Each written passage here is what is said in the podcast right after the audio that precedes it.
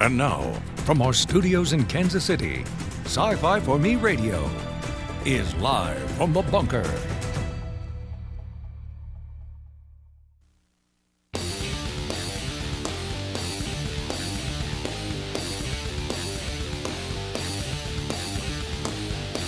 All right, ladies and gentlemen, the number is 2420.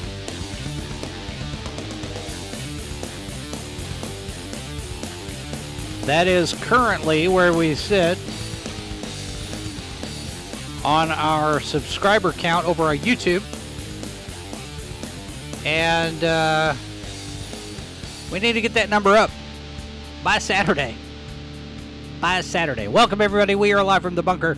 My name is Jason Hunt. I am the editor here at Sci Fi for Me. Mr. Boss.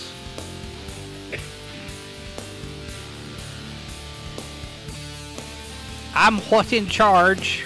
At least that's what they tell me. Uh, good to have all of you here. If you are with us live, the chat is open on all of the different channels where we are broadcasting. We are live on YouTube, Odysee, Rumble, and Twitch at the moment. And uh, we have a number of places where you can listen to the show as a podcast. And yes, I will mention the Discord server since Death Angel Shadow has put the link in the chat there over on YouTube. And the email address live from the bunker at sci-fi4me.com. If you have a topic you'd like to suggest or somebody that you think we should invite as a guest, uh, you can let us know that too. And I have sent invitations out this morning for a few guests, so we'll see uh, what uh, what transpires there. Oh, here we go. Let's give a shout out to people who are on the chat right now. Mazers is here, Michael's here, Death Angel Shadows here, Captain Fandom Nerd. Hello to all of you. Eric and Heidi. You know, I need I need to send a note to Eric and Heidi. Uh, that that would be uh, that would be a good conversation. I think. I will make a note. I will I, I will I will make a note. I got my I got my post-its here. I will make a note. Eric and Heidi Gygax, we got to get them on. I've sent an invitation to another Eric. Maybe to do a whole week of people associated with an Eric. I'm, I'm hoping to hear back. Hey, Keely, good to see you. All right. All right, I've made a note. I'm going to send an invite. Okay. Here we go. Uh, 2420 is the count right now. I want to get it to 2500 by the end of the week because the end of the week we have a special edition of this program Saturday evening. It is our 600th episode. And we're going to do this on Saturday because we took off on Monday for Memorial Day. We're going to do this Saturday the 3rd at 6 p.m. Central. So episode 600 at 6 in the sixth month of the year. Wait a minute. Maybe we need to rethink this a little bit. So anyway, hope you join us for that. And going up to that, in the run up to that, I want to see if we can get our subscriber count up to 2,500. It's a big push. I know it's 80 new subscribers in four days, which means I need your help sharing links to the channel and encouraging people to uh, to come over, to cross over, to join us on the dark side. Sometimes we have cookies. Anyway, all right. Uh, Mazer says we can reuse that graphic to commemorate the big solar eclipse coming next year. That's an idea. Michael says, I can't clone myself to raise the sub count. Sorry. Well, you know, we all have our we all have our skills and our limitations. So I'm not going to hold that against you. That's okay. I'm glad you're here. We're glad everybody is here. Uh, we got a thing here. Mesrus has shared with us, and I will put this uh, I will put this up for all to enjoy. a graphic, a meme. I don't do memes very much. I'm not a memer. Uh, I'm I'm I'm I'm old. I'm not a big. Mrs. Boss will tell you I'm not a I'm not a big fan of memes. I just like oh, okay, fine, whatever. Especially when she starts sending them to me. It's ping, ping, ping, ping, ping, ping, ping, ping. At 11 o'clock at night when she's supposed to be asleep, I start getting all these pings for things. Anyway, this one from Mazerus. This is Sir Patrick Stewart sitting there. And uh, for those of you who are listening to this as a podcast, I will describe said meme. Uh, it is two pictures. One, Sir Patrick Stewart sitting on the couch. He says, Alexa, order four light bulbs. And then the photograph of Alexa says, ordering five light bulbs. I like it. I like it. I can I can appreciate uh, the humor in certain memes. I like that one. See, Mazers, you should share that over in the Discord server as well. I don't know. We don't have a thread for memes. Mm, I don't know that I want to open up that can of worms. Should we? What? Well, I mean, I, Uh huh. Yeah. normally when I have a meme, I put it in the part of Discord that it's relevant to. So Yeah. if it's for Star Wars, it's going to go in crumbs. If it's for, you know, Star Trek, it'll go over into Triple Bytes. If it's something that has a couple genres in it, I may drop it in a couple places because not everybody who hangs out in one hangs in the other. So, just saying.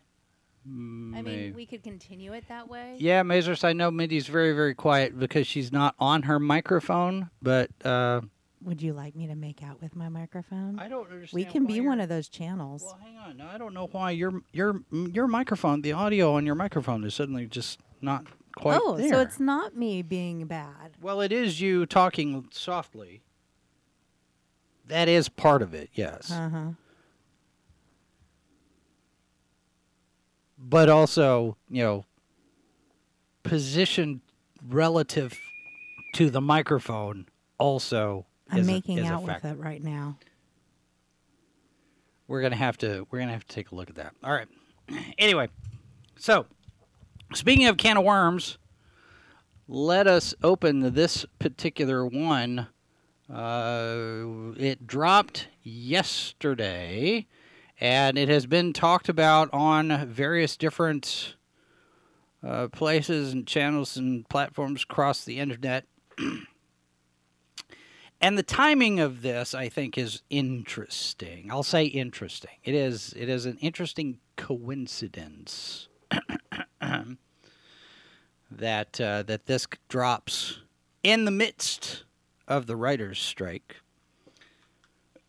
now, knowing knowing what I know about the publishing industry and how the process works, this book that that this excerpt comes from. This book has has been in the works for a while. It's a book called "Burn It Down" by Maureen Ryan, and it is um, it is a, an expose of terrible practices in Hollywood. I know that's a shock and and a surprise to a lot of people, but there apparently are some bad actors in Hollywood. and yes, I did. but this article here is an excerpt from the book. It is uh, published over in Vanity Fair. Maureen Ryan is a contributing editor over there. The headline Lost Illusions The Untold Story of the Hit Show's Poisonous Culture. Bum, bum, bum. Now, before we get too far into this, I have sent an invitation to Maureen Ryan. We have a, a, an acceptance of the invitation. We're just right now scheduling uh, to get her on the program to get more in depth about the book. So I'm not going to go too deep in the weeds on this today, But the other having having Maureen on here, we can talk about all of the stuff that's in the book, uh, and we've got a review copy on the way. So that having been said, I do want to get into a little bit of this because it's it's indicative of the the disconnect I think in in the working environment in Hollywood versus everywhere else. Now, toxic work environments happen everywhere. No question about that. I'm not I'm not dismissing that. I'm not sitting there saying no, it never happens. But in Hollywood, the dynamics are so weird. And in the movie and film industry and the television industry, even in news media, and I've I've been in news media, it is crabs in a bucket a lot of times. And and that illustration basically if you throw a bunch of crabs in a bucket, you can generally count on uh, those crabs to keep themselves in the bucket because I just lost my mind. There is. Stop that. Crabs in a bucket, you, you don't have to put a lid on because as one crab tries to crawl out, climb out of the bucket, the others will pull him back in. They'll all try to climb all over each other, knock each other back into the bucket, and none of them get out. And that really feels like the media. And this article just kind of reinforces a little bit of that to me. Uh, not not so much that the writers were getting after each other, but the success of the show kind of poisoned the well for everybody. So let's get into this. This is Maureen Ryan uh, from the book Burn It Down, this is the chapter on Lost, and there you see there a photograph of all the cast, the main cast, uh, from a certain particular time in the show. I got chills, the article starts. A woman I'll call Teresa was telling me about the early days of the Lost Writers' Room before the ABC drama premiered in September 2004. She knew in her bones it was special long before huge ratings confirmed it. The story of plane crash survivors on a surreal tropical island, including Jack, a doctor transporting his late father's body home, and Locke, a flinty survivalist in a wheelchair, was going to be, she was sure, deeper and wilder and more entertaining than the audience could possibly imagine. Now, I'm not going to read this entire article because it's a long article. There's a link in the notes. And it's the the setup here is how much of a success Lost was in the beginning in 2004.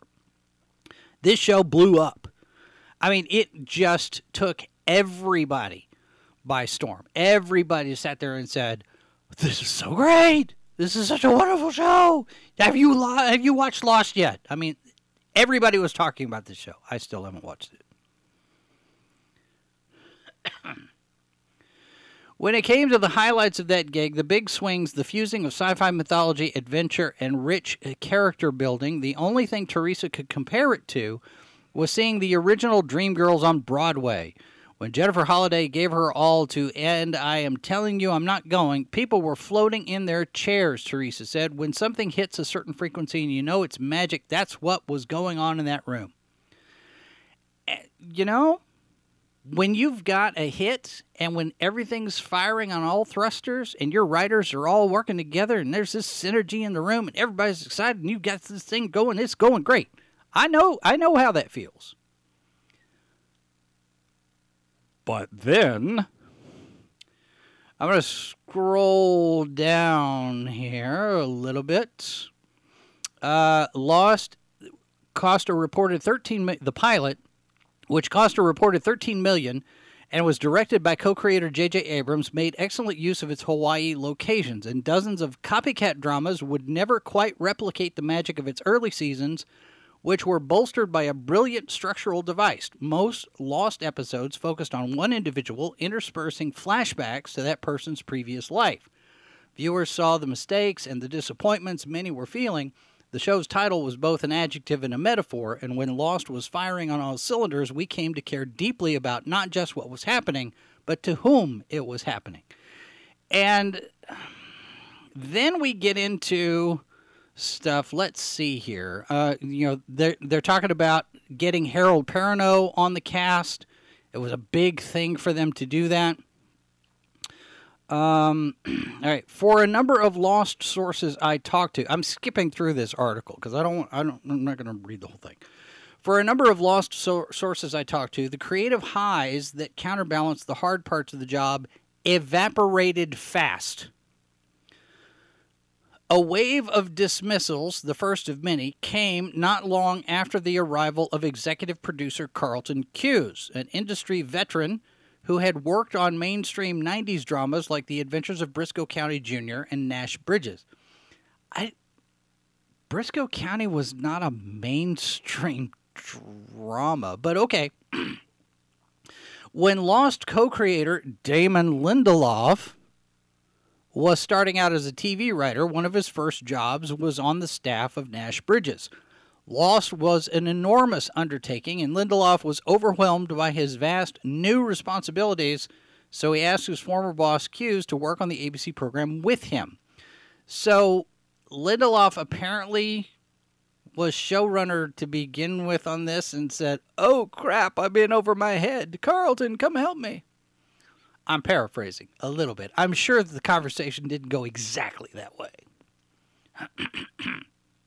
Given that Lost was at the forefront of pop culture, Cuse and Lindelof were among the most well known showrunners in American television for quite some time. Avuncular, funny figureheads fanning the flames of conjecture about certain mysteries, teasing upcoming developments, and at times attempting to diffuse anger or confusion regarding some of the drama's twists and turns. There was drama behind the scenes, too and it was also dark and complicated. So you've got Damon Lindelof, who is in over his head, and realizes it. Fortunately, I mean that's that's a little bit of self awareness there that you don't find very much in Hollywood executives. but he's figuring out that there's more to this than meets the eye, and so we're going to get some help. Okay, so Carlton Cuse comes in here. You've got two showrunners on this thing now. Based on conversations with more than a dozen people who worked on Lost in various capacities, it's clear that the landmark series played right into Hollywood's most long standing patterns in which auteurs wielded enormous power with very little oversight. Later, you'll hear from Lindelof and Cuse at length regarding the allegations and issues their former colleagues raised with me. I talked to people across all six seasons, half of whom were people of color and more than half of whom were women. Every person I spoke with is justifiably proud of the work they did on the drama, but by all accounts, they worked very hard on a job that could be quite grueling and scarring and they get into some interest, some some allegations and some accusations here about everything. Uh, the cast uh, getting together and and negotiating for everybody to get paid the same. Uh, very similar to what they did with Friends. You know, when the Friends cast all sat there and said, "We all get paid the same, or, or we all walk." Well, they tried to do that on Lost, and it didn't quite end up doing that. The four lead characters that were getting paid the most, as this article points out, were all white. And the the stories started to center around Jack and Locke and and and those characters. And Harold Perrineau, who's there playing a father with his son, he's starting to raise some issues. He's like he's, he's asking some questions because he was promised, you know, he came on board the show and, you know, was promised uh, a, a fairly significant amount of work to do. He was going to get some good character work. As the 25 episode first season progressed, Perrineau noticed that a few of his castmates got the majority of the storytelling attention. Quote, It became pretty clear that I was the black guy. Daniel was the Asian guy, Daniel Dae Kim, And then you had Jack and Kate and Sawyer, all of whom got a good deal of screen time, as did Terry O'Quinn's Locke. Indeed, a writer I spoke to who worked on Lost during the middle of its run said that the writing staff was told repeatedly who the hero characters were Locke, Jack, Kate, and Sawyer, all of whom were white. Quote, It's not that they didn't write stories for Sayid or Sun and Jin, the source added. Still, they recalled comments like, quote, Nobody cares about these other characters, just give them a few scenes on another beach. So we're starting to see some cracks in the armor. and Perrineau goes in and starts pointing this stuff out. And he says, you know, we've got an ensemble here.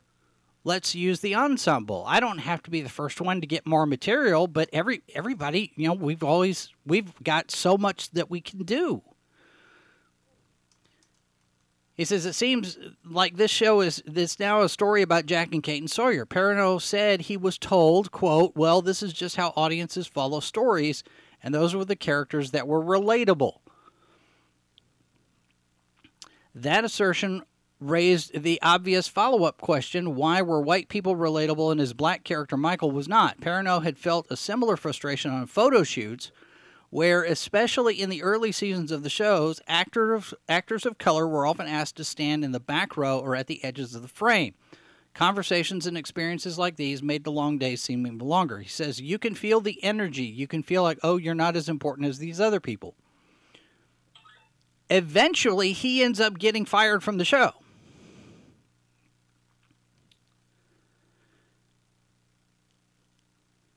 And he goes, he says that this, he thinks, is a result of him asking questions and saying, hey, my, why is my character doing this?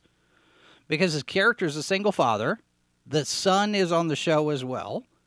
And we don't get a whole lot of screen time. And at one point, the son disappears. And in the scripts, he's like, well, my my character is a father and he should be worried about his son. Maybe we should have a couple of lines about that every now and again. He ends up getting fired.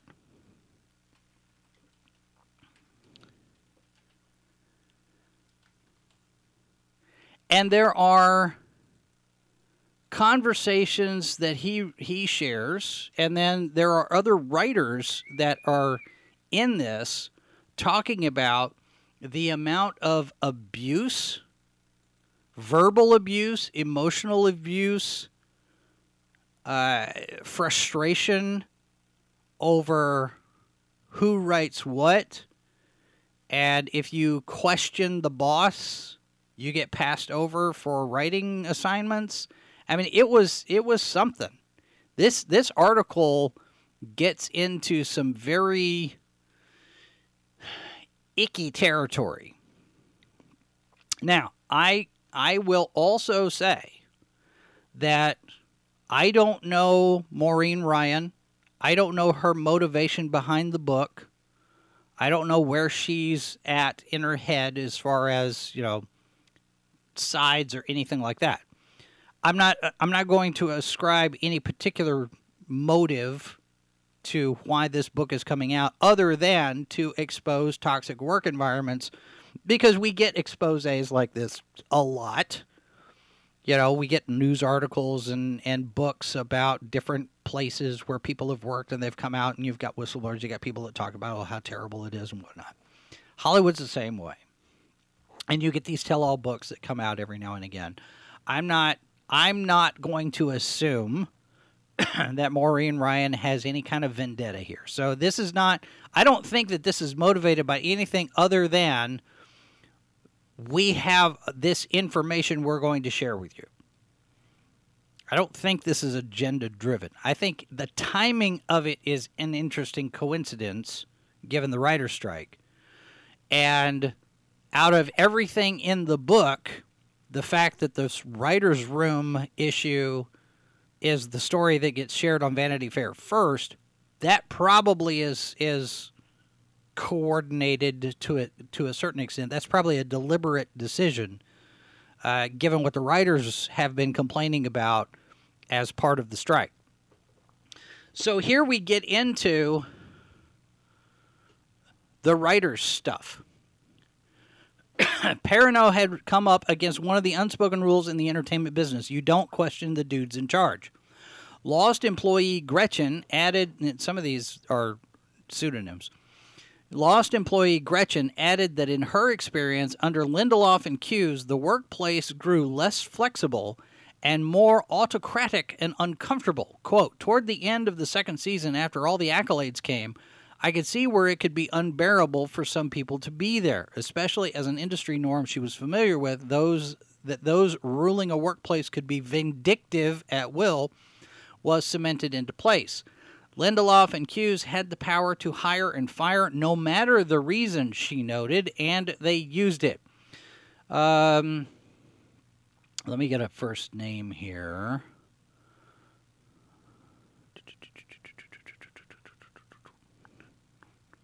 There was a right. There's a writer. Uh, where's where did I where did I see that? Okay, I have I have lost a name.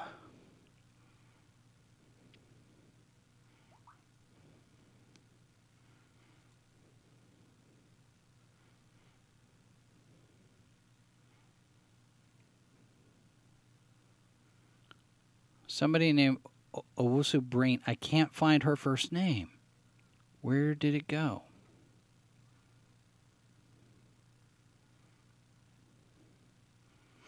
Let me do this real quick.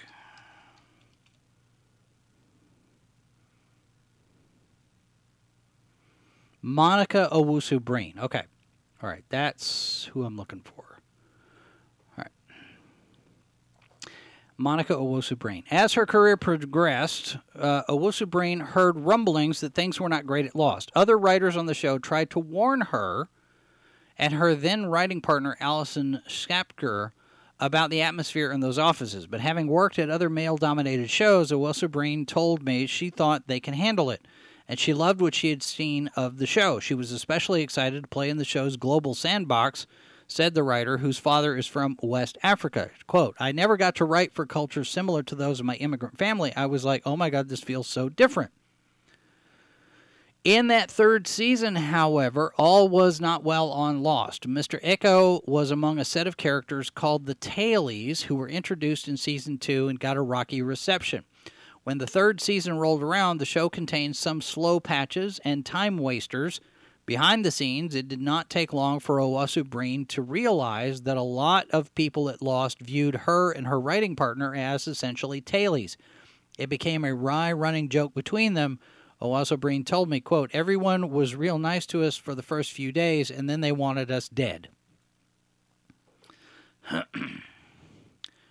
Most people I've spoken to for this book are veterans of film and television productions where off color humor, barbed banter, and incisive, even stinging comments are common. None have a real problem with those things in the right settings and proportions. In fact, humor is not just a form of creativity, it can serve as a necessary pressure relief valve. And a large percentage of people in the industry, when they go too far, apologize and alter their behavior. Now, I have witnessed this kind of thing in a different industry and I can say there there are a lot of industries that are like this where the dark humor is a pressure relief. Firefighters especially firefighters and cops they have a dark humor about them in some instances as well because otherwise you know you are under such stress if you don't relieve that tension somehow uh, it can be bad and I can understand that that writers' rooms are probably that same kind of way. However, even for experienced professionals, what occurred at Lost crossed or obliterated most lines. There was a coterie of people who would find it very amusing if a comment or joke was offensive, one source told me. Quote, Everything was said with a sort of sarcastic, this whole thing is funny to me vibe and also your discomfort is funny to me attitude. Multiple people said that this sensibility was a cover for bullying or inappropriate remarks of all kinds, as well as comments on race and gender that crossed lines. Laughing at and adding to that kind of commentary, said one, was how you got to be part of the group. That was the terms of belonging. Both showrunners tolerated or even encouraged the overall atmosphere, but its descent into a realm that many sources described in very negative terms appeared to arise from a couple of powerful factors the sense of humor that Lindelof appeared to enjoy, and the showrunner's status as all powerful entities no one could cross. when Cuse arrived, quote, that's when everything changed, in my opinion, a female source said. It was Carlton coming in and acting like, I want my people and I want control of those people. Regarding Cuse, she says, quote, I don't think people really had respect for him among the writing staff. But from Damon's or the studio's perspective, it was like, oh, we have someone who's going to put everyone in line. Over time, this meant that the culture of Lost turned back to the old Hollywood way. Hazing is mentioned here. Very much middle school and relentlessly cruel, and I've never heard that much racist commentary in one room in my career, Owusu Breen recalled. Uh, here's a partial roster of statements sources heard while working at Lost. The first four were heard by Owusu Breen, as well as another individual I spoke to. So here's here's this. I I don't know that I'm even comfortable reading this as as news commentary here. Um because they are they are offensive to me.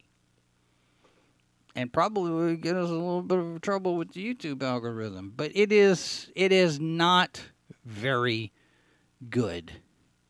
Uh, some of this stuff I'm reading some of this stuff and I'm like, how in the world did this go on for so long without anybody uh, saying anything or doing anything about it? Owusu Breen and Schapker were assigned the episode in which uh, Akinnuoye Agbaje's character, Mr. Eko, is killed off. The actor wanted to leave the show, a situation that can be an inconvenience to producers, but is a relatively normal event The conversation that took place when Owusu Breen and her writing partner got feedback from Cuse on their episode was not normal. Uh, the showrunner, it seemed, had been thinking about how Mr. Eko could die and talks about exactly how. And the images that come up from that conversation uh, are very reminiscent of lynchings in the Old South. And maybe it was innocent and just, you know, we want to go for the shock value, but some people didn't really take too kind to it. So it's, man, I, a lot of this stuff, a lot of this stuff is just ugly, ugly, ugly mess. Um, it is, it is something it is something. I tell you, we're going to continue taking a look at this on the other side of the break. We will be right back.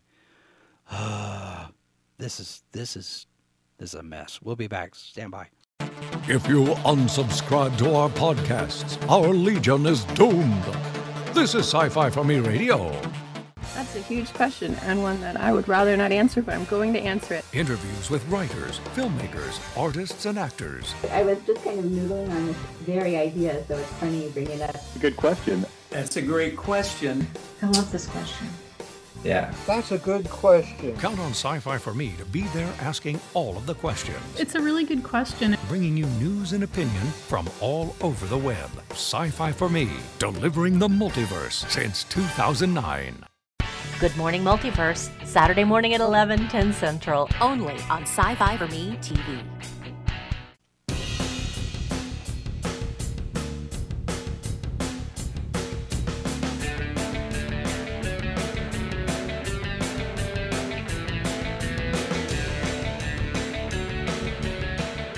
That number is still at 2420, everybody.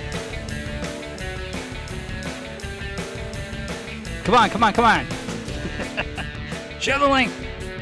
Tell people about the channel. Hashtag Sci-Fi for Me TV.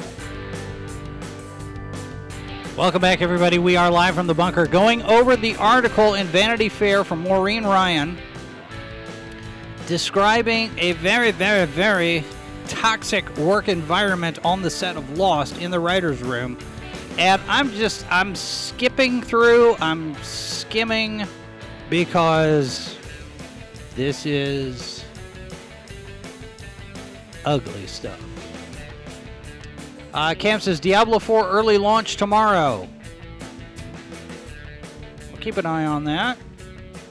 I imagine that Mark D'Alfonso is on top of things. He's he's working on something now for the last uh, PlayStation presentation. We covered a little bit of that on Saturday's Good Morning Multiverse, but he wants to get a little bit more in depth, so he's working on something there for us.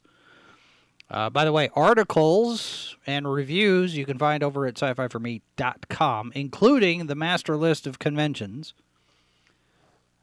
which is where, where are we at now? 2416 or 2516, 2518, somewhere around there, over 2500. Ugh. So, continuing from this article, this is from Vanity Fair from yesterday. It was published. This is part of a new book uh, Maureen Ryan. It's called Burn It Down uh, Power, Complicity, and a Call for Change in Hollywood. And it is eye opening. Not surprising, but it's eye opening. Uh, continuing from the article, the environment on Lost drove Javier Grillo Marxuach to quit the show after its second season. He was a supervising producer as well as a writer. He was the only person from the show's original nucleus of writers still in the writer's room in season two. Despite the show's massive success, Grillo Marxuach had reached his limit. He told me the writer's room was, quote, a predatory ecosystem with its own carnivorous megafauna. Ouch. Two years of what could be called the Tallahassee mentality was enough for him. The term comes from characters on the show poking fun at the Florida city. This is an interesting story here, folks.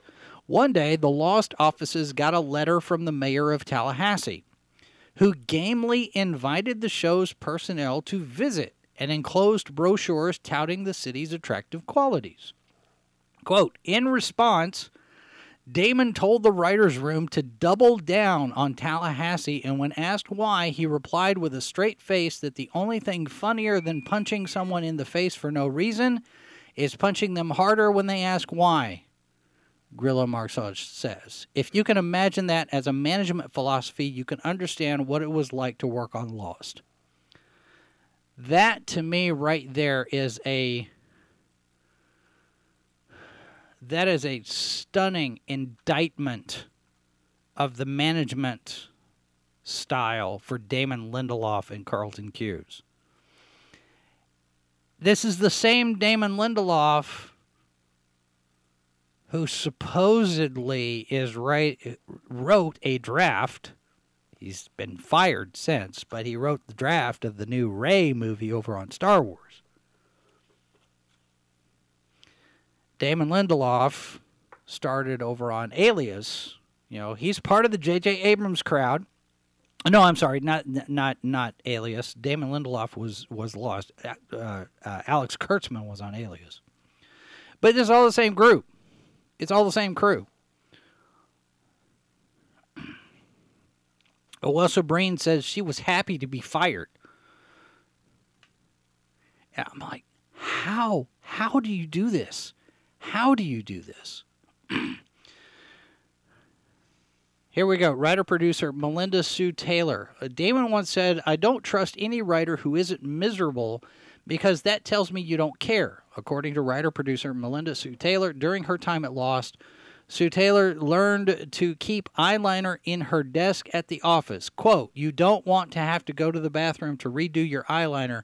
If you cry at work, you don't want people to see that you've been crying. I can't imagine running a room like this in this way.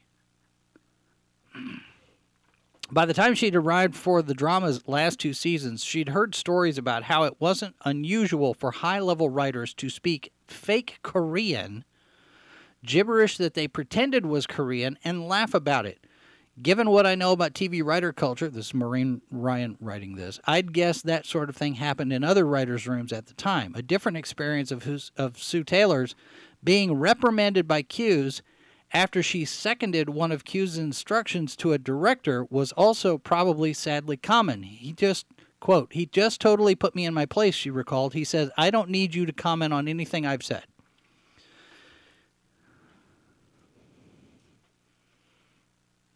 This this just keeps going on and on and on. An editor once made a minor suggestion regarding a story, and according to a lost employee I'll call Seamus, Lindelof made it clear her job would be in danger if she ever did it again. Quote, she wrote an almost offensively effusive mea culpa letter. I'm so sorry, Seamus said. Offering storytelling input to Lindelof, Seamus observed, was an absolute no fly zone.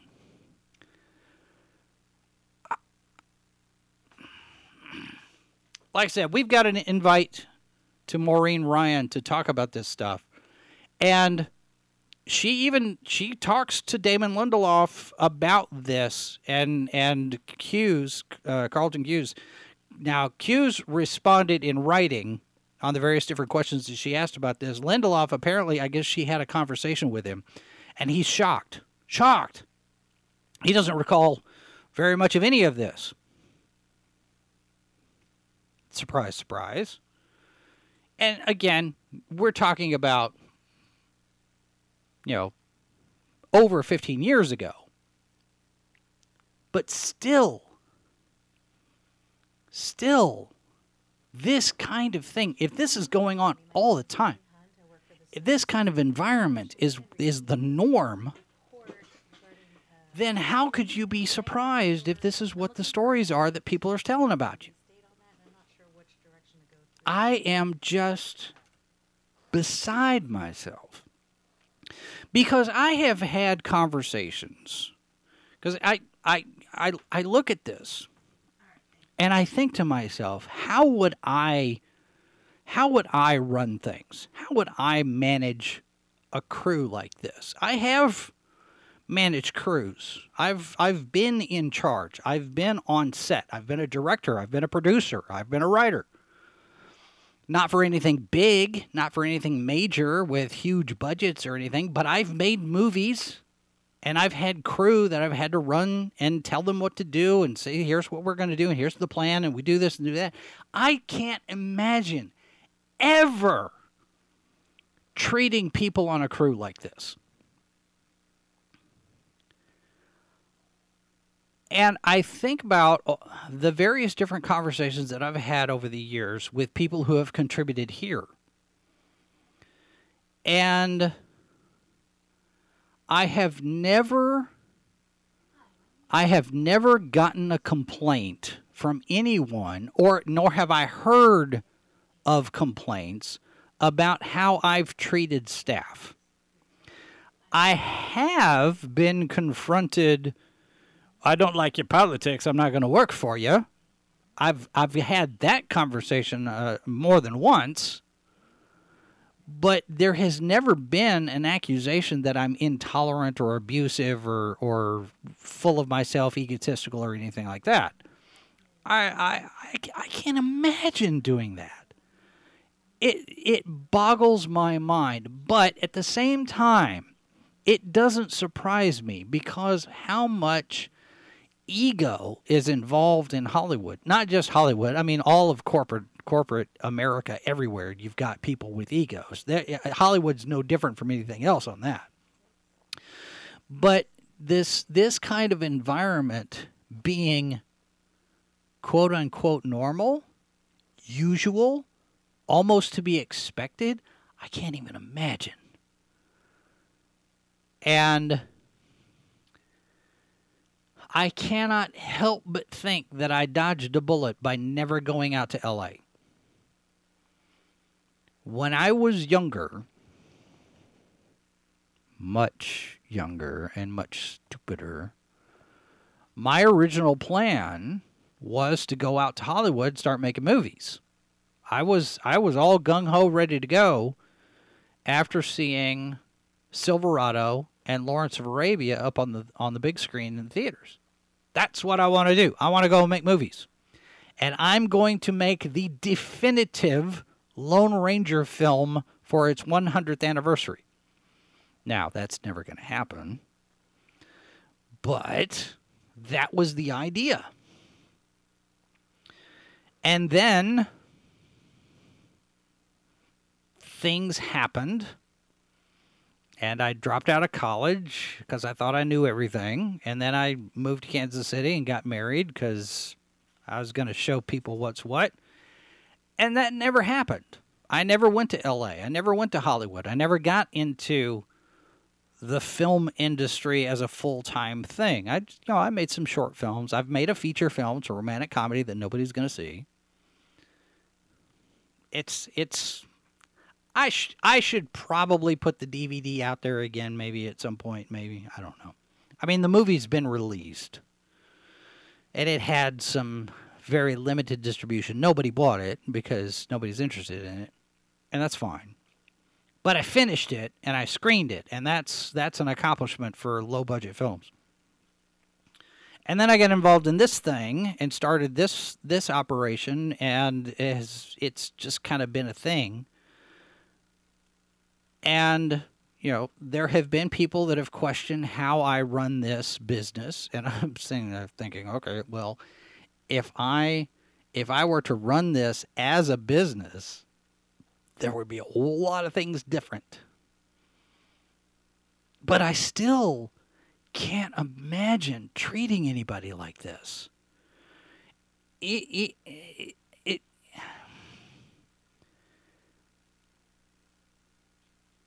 it, is a sad state of affairs to think that there are people like this who have no conscience or very little conscience when it comes to treating other people with respect. Even if you don't like them, even if you don't agree with them, even if you think that they're doing such a lousy job. And see, and this goes back this goes back to something that we've talked about before.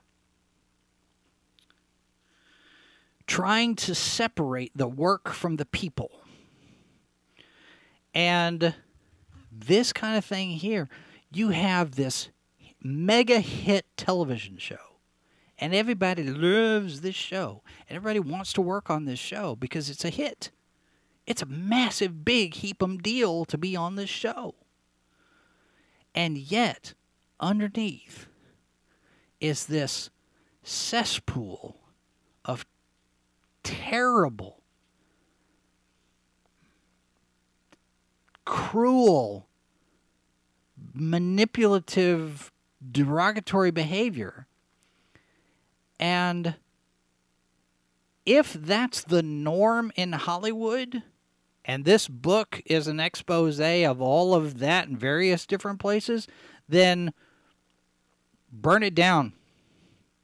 I mean, this is this is absolutely just nuts to read some of this stuff. And like I said, the article I've got the link to the article in the notes. It is uh, it is a it is a fascinating read from the standpoint of driving by a train wreck.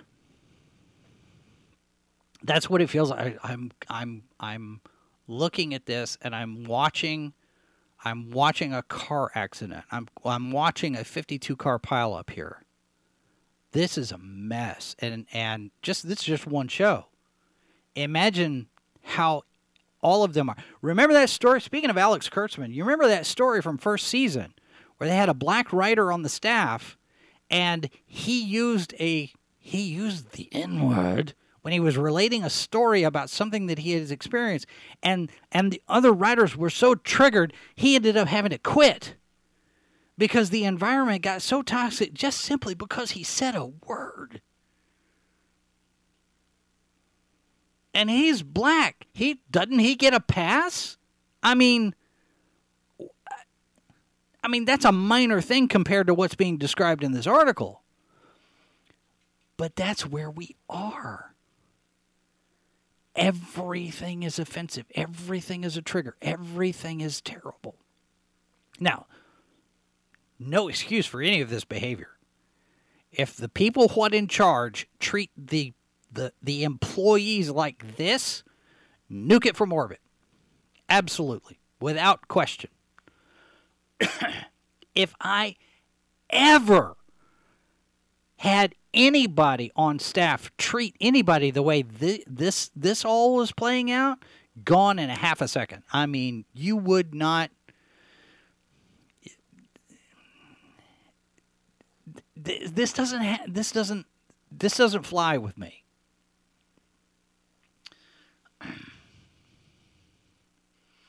Michael says, You don't seem egotistical or mean at all. That's why you're no fun to troll. You compel me to pay attention. well, okay, sure. I'll take it. I'll take it. Uh, let's see. Uh, Cam says he's going to contact PR. Uh, Mazer says we need ice cream Fridays, Taco Tuesdays. Uh, you know, I, I'm I'm a, I don't eat tacos very much. I don't mind tacos, but if I'm gonna eat Mexican food or Tex-Mex, uh, I have my preference is carne asada or fajitas, beef enchiladas every now and again. But yeah, tacos are not high on my list. I don't know why. Death Angel Shadow says Cam and I are going to complain to HR. You know, you, I am HR. I'm also IT uh, ish. I wear too many hats here. If you see, if I was running this like a business, if I actually had money to run this like a business, there would be so many different things that I would not be doing because I'd hire somebody to do it. I have way too much time tied up in all of the stuff that I should not be doing. I should be farming out a lot of this stuff, and I just haven't.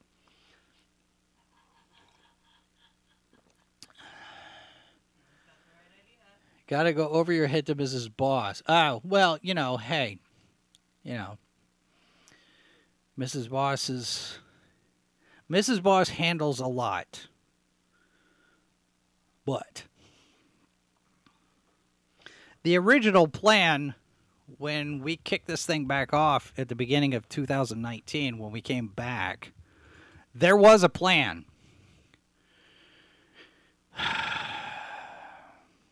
which quickly fell by the wayside and got modified because of circumstances and people and whatnot. But anyway you know we we do the best we can with what we have. This is the advice that i give my kid a lot. You do the best you can with what you've got with the resources that you have. You know it's just you know you do your best. You make do. You you you try. And if you succeed great if you don't succeed then you abort or pivot you keep doing stuff you keep you keep going it's all you can do and you make it work and sometimes it's just okay and sometimes it's great all right, that's it for today. I am going to get. We do have, like I said, we've got uh, we've got uh, an acceptance of an invitation for Maureen Ryan to come on and talk about the book. Uh, we just got to schedule it, so we will get further in depth on this. We will be talking about the book. It is called "Burn It Down." Uh, power, complicity, and a call for change in Hollywood. It is, I think, it's out now.